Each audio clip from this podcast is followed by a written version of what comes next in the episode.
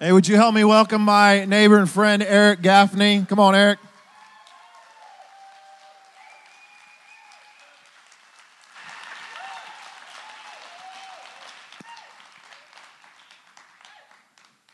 So Eric, as I mentioned, is or was my neighbor um, for a long time. And uh, grab a seat, my friend. And uh, I still remember the the first time I met you, or I saw you, I should say. We had we had moved in probably 16, 17 years ago, and I looked across the street and I saw this young boy. I think you were in like probably fifth grade at the time and you were playing catch with your dad. But I was looking across the street and I thought, what, what is that kid doing? He keeps taking his glove off and he keeps flipping it back and forth. And, uh, and I didn't know at that time that you were born without your right arm. And, and your dad uh, would not let up on you, right? Yeah, that's right my parents pushed me uh, growing up in a very good way. They uh, they they weren't going to hold back. They were going to treat me like anybody else. And my dad was my coach, my baseball coach growing up, and uh, uh he was just going to treat me like any other player. And uh, he made it his goal.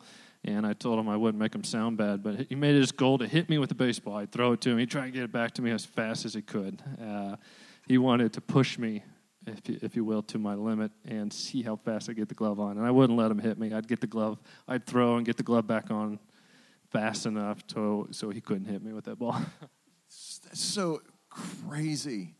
So you're, you're, you're throwing the baseball with your dad. He's, he's not letting up. And what I was inspired even by your dad was when I uh, kind of walked across the street and I don't know, it was the next few days or whatever, and was talking with him. And, and through our course of our friendship, he just told me that um, he wasn't going to treat you any different than anyone else. Um, and he didn't want to limit you in, in, what you could do. You know, the first week of this series, um, we talked about shortcuts. Um, and we talked about this idea of there's no shortcut to um, the promise that God has for you. In fact, shortcuts cut short the promise of God. And it's been um, quite a journey for you through this process. Uh, I, I want to go back to a time when you were was it kindergarten when you uh, were learning how to tie your shoelace? Somewhere around there. Okay, kindergarten yeah. or first grade. Yeah. Um, last week we talked about this idea that you could be a a victor or a victim. It's it's your decision. It's your choice. That there there are times that we are victimized in this life, or there's things that we have that are put on us in our life, and and in that moment, you have a decision to make. Either I'm going to become a victim and be victimized the rest of my life and just carry a victim mentality throughout my life, or I'm going to rise above that and I'm going to become a victor. And what I just think is so inspiring about, just for me personally, in your story is you never ever played the part of the victim. You never just said, you know what, this is what I am, this is who I am. But tell us, take us back. I think it started all the way back with tying your shoes. Yeah, there's a few questions I get asked quite often. Uh, one of them is, uh, "Are you left-handed?" And I say, "Well, I kind of have to be." Uh, but uh, another common question is, uh, "Yeah, about tying my shoes." And it was it was very uh, there was a lot of kids who would say, "Hey, untie your shoes and let me watch you tie your shoes." And um, well, you know, I figured it out, but it took a while. In fact, I remember.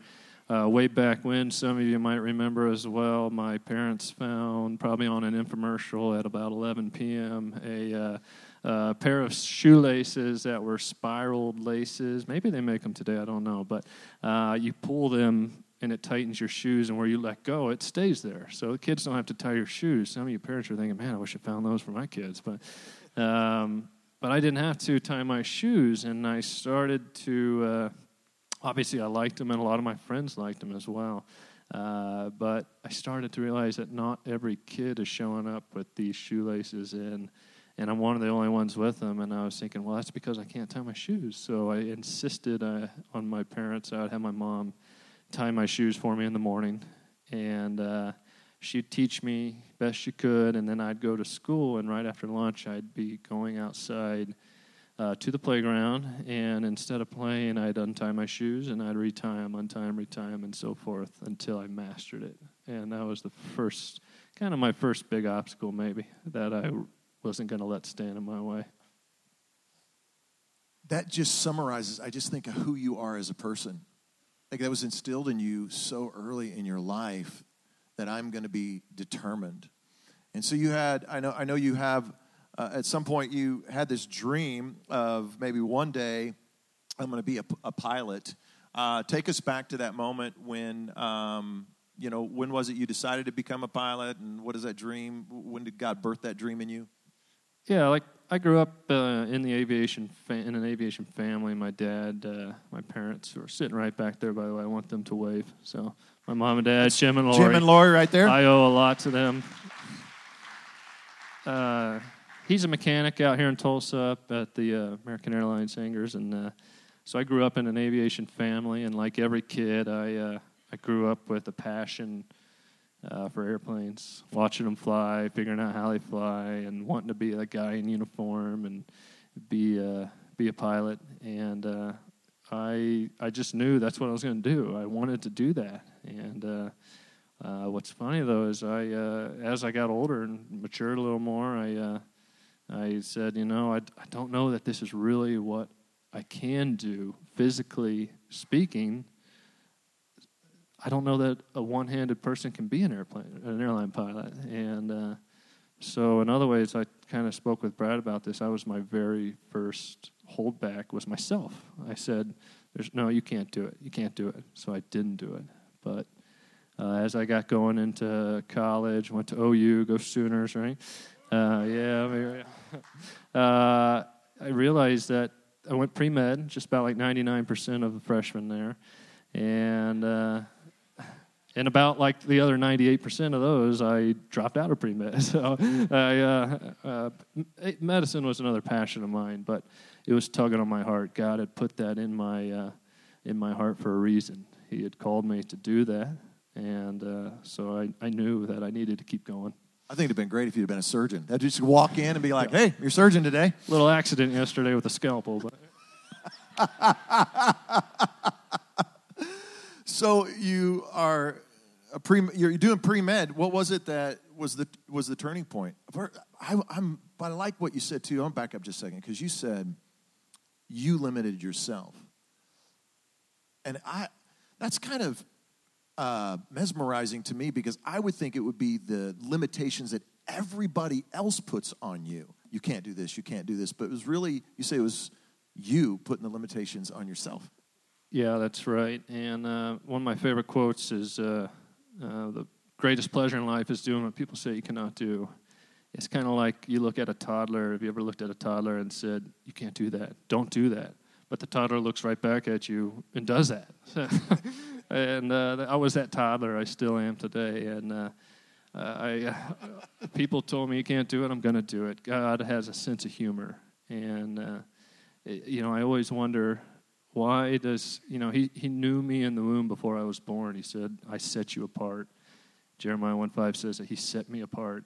And he put this passion on me to play baseball, to rock climb, to do everything that people with two hands do, people with one hand don't do. and uh, I just, if he put that passion on me, if he gave me that, I have to trust him that he's going to carry it all the way to the completion. Just like it says in Philippians, be confident that he who began a good work in you will carry it on to completion of the day of Jesus Christ. I knew, hey, that's what I want to do. I can do it. So I trusted.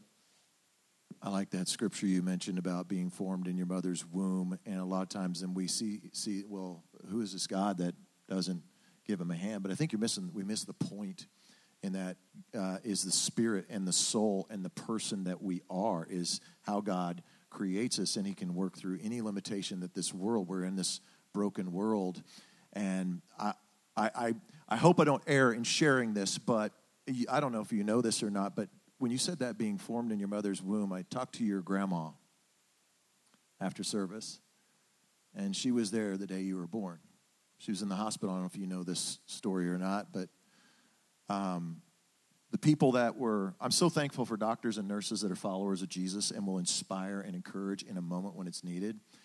And one of the nurses leaned over to your mom and said, and I'm probably going to paraphrase this, I may get this wrong, so you have to check with your mom to get all the true facts on it. But basically, what the nurse said is this boy can do whatever he wants to do, don't put limitations on him.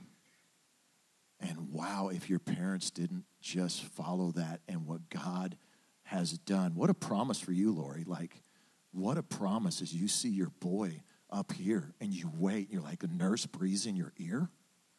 In that moment, you're like, really? And then you see the fulfillment because you stayed the course, because you went all the way through to the other side. Great is your reward. Man, man. Praise God for moms. Praise yeah. God for moms. Definitely. I just think that is so, so powerful. So you are um, limiting yourself, and you're going to be in the medical field, and then something happened, uh, and you decided, I'm going to be a pilot. What was it? Like I said, he put it on my heart. That's it. I, I knew was I knew I wanted to do it. Uh, I, you know, I say the big defining moment for me was chemistry class. Sitting there in the big auditorium with a little clicker that, you know, you're holding two or three clickers because some of your friends didn't want to show up to class. So you're checking them in. And, uh, yeah, some of you know what I'm talking about.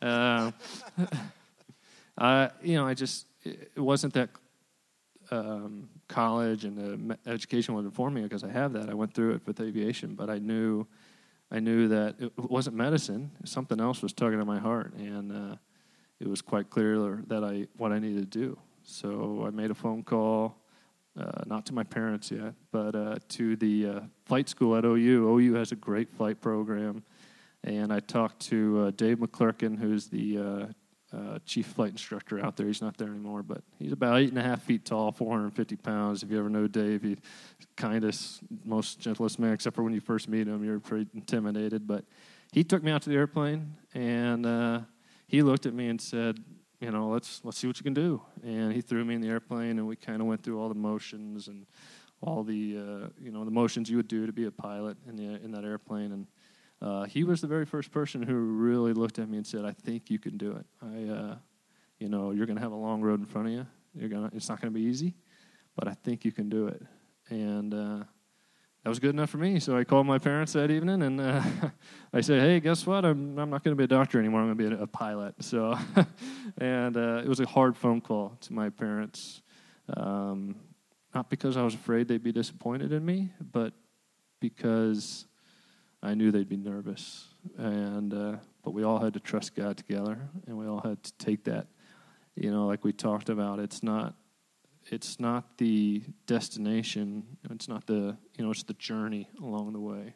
It's not the end result. It's baby steps, and I'm going to do this. I'm going to go as far as I can and see what happens. And uh, you know, I made the change, and here I am today. So it worked out. I, I think it's just amazing because you mention him by name. And anytime we remember someone's name, it's because they had a, such a significant impact in our lives. And all he said to you was, I think you can do this. And that was enough for you. That was it. Yeah, uh, he, you know, he, he wasn't going to sugarcoat it. He said it's not going to be easy. He didn't make it easy for me. He did my check ride. So, uh, um, and it certainly was not easy. I, uh, but that one little boat of confidence there set me off on my path, and uh, I started believing, and I, I, yeah, I just counted on. It. He was huge. He was instrumental, and he doesn't know that today really as much as he should. But it's amazing what one person can say or do to encourage. Well, I know faith has been such an important part. Your faith in Jesus uh, and you're, you're trusting God all the way through this process. But what I, I never want us to discount is how God does things. And one of the ways he does it is he speaks through people. Like, that's the way God encourages us. I mean, God speaks through a nurse to your mom, and he speaks through this instructor to you. I mean, don't discount your words. Don't discount what you could possibly be speaking. You, you are speaking life over someone, destiny over somebody. How, our voice is so powerful. And, and just your words could be encouraging to someone. So listen for those voices, and, and I encourage you to, to be that voice. But as I said, in week one, shortcuts cut short the promise of God, and God takes us the roundabout way. I talked about going the roundabout way to get battle ready, and you you had to go the roundabout way because you didn't just graduate college and get a job at United Airlines. Not at all. Wasn't that easy, no. You got to tell us about the job that sounds amazing in Hawaii, but wasn't all that great. Yeah, it was not. um, well, first to get there, I mean, just like a wrap up, I I didn't just become a pilot either. You know, uh, I walk into a doctor's office and the medical examiner looks at me and says, "You want to be a pilot? You only have one hand. I've never seen this before. I've been doing this his whole life." And um, restriction after restriction after restriction, literally, I had six of them that I had to overcome, placed on my medical to be able to do what I do today. And I'm very proud that I'm restriction free today. I can do any airplane I see. So that's a side note, but thank you. The I worked a lot of different jobs. In fact, United Airlines is my sixth airline.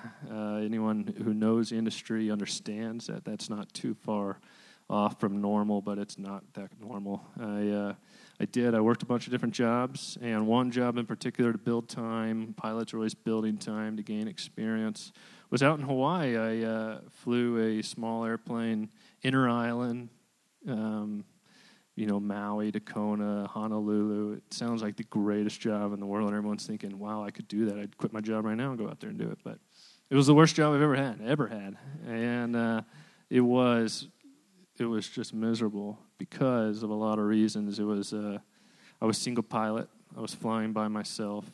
But I wasn't just single pilot, I was, a single man airline.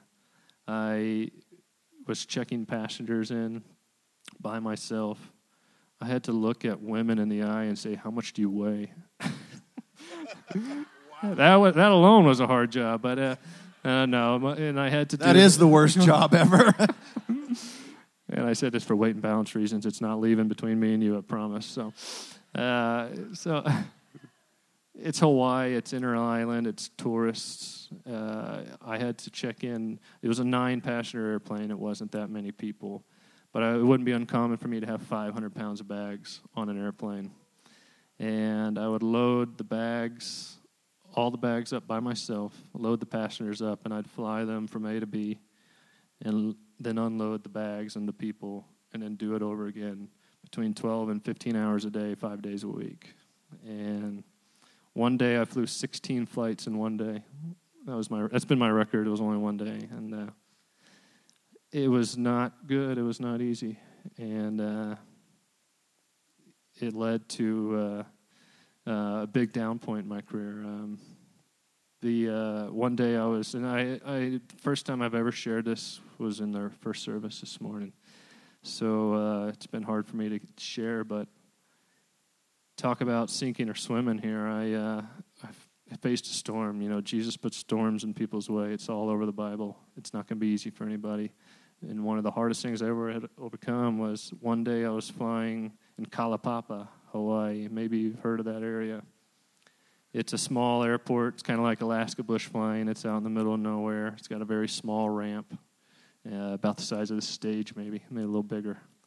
Uh, big enough for one little airplane, barely two and I had a lot of pressure that I had to move my airplane around because we sat there for an hour.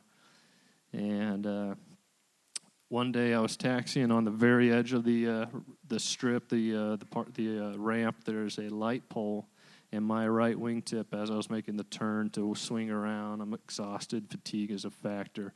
My right wingtip hit the light pole, clipped the edge of the wingtip this happens every day. Uh, as today in my job, I've, I've moved on a lot from it, and I look back on it. It's like a fender bender. It's happening every second outside right now on the highways.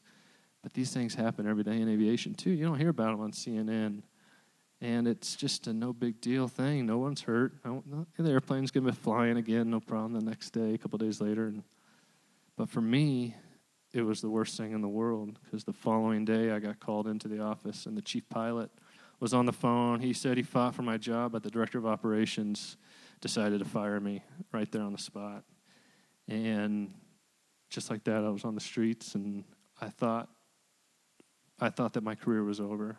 I thought that it was completely done. I thought I was done, and I, I just knew it. I knew I was done. I had sunk to the bottom. I had I had reached rock bottom as far as you could go. But you know, I, I, I reflected on this, uh, what I said earlier, Philippians 1 6. My wife sitting in the back, uh, Natalie, please wave your hand too. I went, she's, yeah, yeah. She reminded me, she was instrumental as well. She reminded me, said, Be confident of this. He who began a good work in you, he's going to carry it on to completion to the day of Jesus Christ. He's not going to put this passion on you. He's not going to get you started on this. He's not going to make you a testimony. He's not going to give you this it, he's not going to just let you. That's not it. This isn't over. This is not the end. So, you know, suck it up and move on is what she told me. no, my, you know, I, I did. I, I started looking forward and trying my hardest, and I interviewed at a job in Denver, and it's a job I was overqualified for, and they turned me down. I actually got turned down. So here I was starting to swim back up, but I sunk back down again because I didn't get the job that I was overqualified for. But I kept pushing. Got another job, became captain, upgraded there. I was flying airplanes out of Memphis. I started flying out of Atlanta, Washington, D.C., Dallas, all over the place, and then ultimately Seattle. And uh, we did a big move out to Seattle for an airline that I got hired at. I had a three month old little girl, and here we are moving all the way across the country, 2,200 miles away, and uh, we're not even done packing. We're in the middle of packing, and the phone rings. It's United saying, We'd like to have you for an interview. At the time at United, there were over 10,000 applications on file, and they had just begun hiring. we moved out there. I interviewed a few days later, and one week later, on April 13th, they called the day after my birthday and said it was the uh, head chief pilot of United, he called me, said, I'd like to offer you a job at United Airlines. So.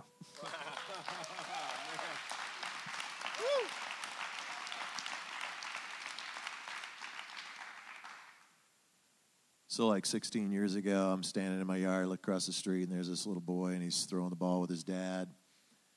And then you fast forward, and I look, and this guy's throwing out the first pitch at a Major League Baseball park in California. What, what was that moment like for you? Take us, you walk out onto the field and throw in that pitch. When he asked me to come here today, was, I don't know when I was more nervous here or there, but the uh, I grew up a baseball fan. Obviously, I played baseball like we talked about, but this little girl you saw in the video, her name's Hailey Dawson. If you don't know her story, I encourage you go home today, get on your phones, and just Google her name, Hailey Dawson. And her story is just phenomenal. It is wonderful. I got in touch with her uh, when the World Series was in Houston. United had me fly her home from Houston to Las Vegas. And it was a big PR thing. That was the video you saw, the airplane pushing back. She was on my airplane. I flew her home and uh, you know, this little girl was five years old at the time. She got her first 3D printed hand from the University of North Las Vegas. And she throws the baseball with it. And she told her mom at five years old that she wanted to throw the first pitch out in Baltimore. And, uh, and the Orioles said, Of course, we'll have a cute little girl come out and throw the first pitch. Absolutely. And that's all it was, was one, one game, one, just one shot. And this little girl said, No, I'd like to, I think I'd like to do all 30 baseball parks. And her mom's like, What? How am I going to make that happen? So she did. And uh, it's a phenomenal story. I highly encourage you to look it up. And uh, she, fast forward, she has 30 3D prosthetic hands for all 30 baseball teams. And uh, threw out the pitch at all of them. Yeah, she's phenomenal. Look her up. Her final pitch, as you said, was in California in Los Angeles, the Angels game. And uh, United called me one day and they said, Hey, we'd like to have you out in Los Angeles with Hailey, have you out on the field in uniform, of course, and uh, we'd like you to come out and be with Hailey. I said, Yeah, I'll be there, absolutely. And they said, Oh, by the way, uh, I think we're not 100% certain, but you're going to throw out the first pitch as well. So I said, Oh, okay, thanks. so talk about nerve spiring, you know, throwing out the first pitch. And, uh, you know, Hailey, she does it from about I don't know. She doesn't do it from the mound, maybe halfway in between. Uh, but for me, I'm not. I got to throw it out from the mound. You know, it's like it's like come on. So, but yeah, it was great. I, it was it was wonderful to be out there on the field. Uh, growing up in baseball, that was my sport. Uh, idolized Jim Abbott, and uh, if you know Jim Abbott, he's a one-handed pitcher. Pitched all over for uh, the Angels, the Yankees. Threw a no-hitter at the Yankees, and I got to meet Jim Abbott at the game. They surprised me and brought Jim out, Jim Abbott out. Here I am, just standing on the field talking to Jim Abbott and shaking hands like we're just lifelong buddies and just hanging out. And it was it was surreal, man. It was great. What a what a journey! So inspirational, man. I appreciate you so much for coming and sharing. Thanks for having me. Th- this story, I just truly believe for you. Uh, this is just the beginning. Uh, you have such an inspirational story uh, God did form you in your mama's womb because He has a destiny and He's a plan uh, that will inspire, I believe, many, many, many people. Have you been inspired today? Is like, has this encouraged you today? This has been so powerful and so phenomenal. Thank you, guys. I want us to take just a moment. I want to I want to pray for Eric, and then and then I'm gonna pray for you guys. But let's. I just feel in this moment that um, God has um, a platform for you, my friend, and He's going to use you in powerful ways to inspire people to follow their dreams. So let's let's pray for Eric. Father, thank you for a guy who just never gave up, never quit, persevered, and believed. And God, you have put him in a position because he has remained faithful. And because he has believed and followed after you and trusted in your word. Great is your faithfulness in his life. And wherever you choose to send him, whatever that platform is you choose to give to him, God, would you be honored through it? Uh, help him to have new faith that he's going to need for the platforms and the positions that you're going to put him in, God, where the, the butterflies and the, and the uh, fear and the, the anxiety that's going to rise up in him, God, when he hears this is where I'm going to send you. Give him the faith to step into that, take another step. Many may be inspired in Jesus' name. Amen. Hey, would you give Eric some love again and thank him for coming? Thank you.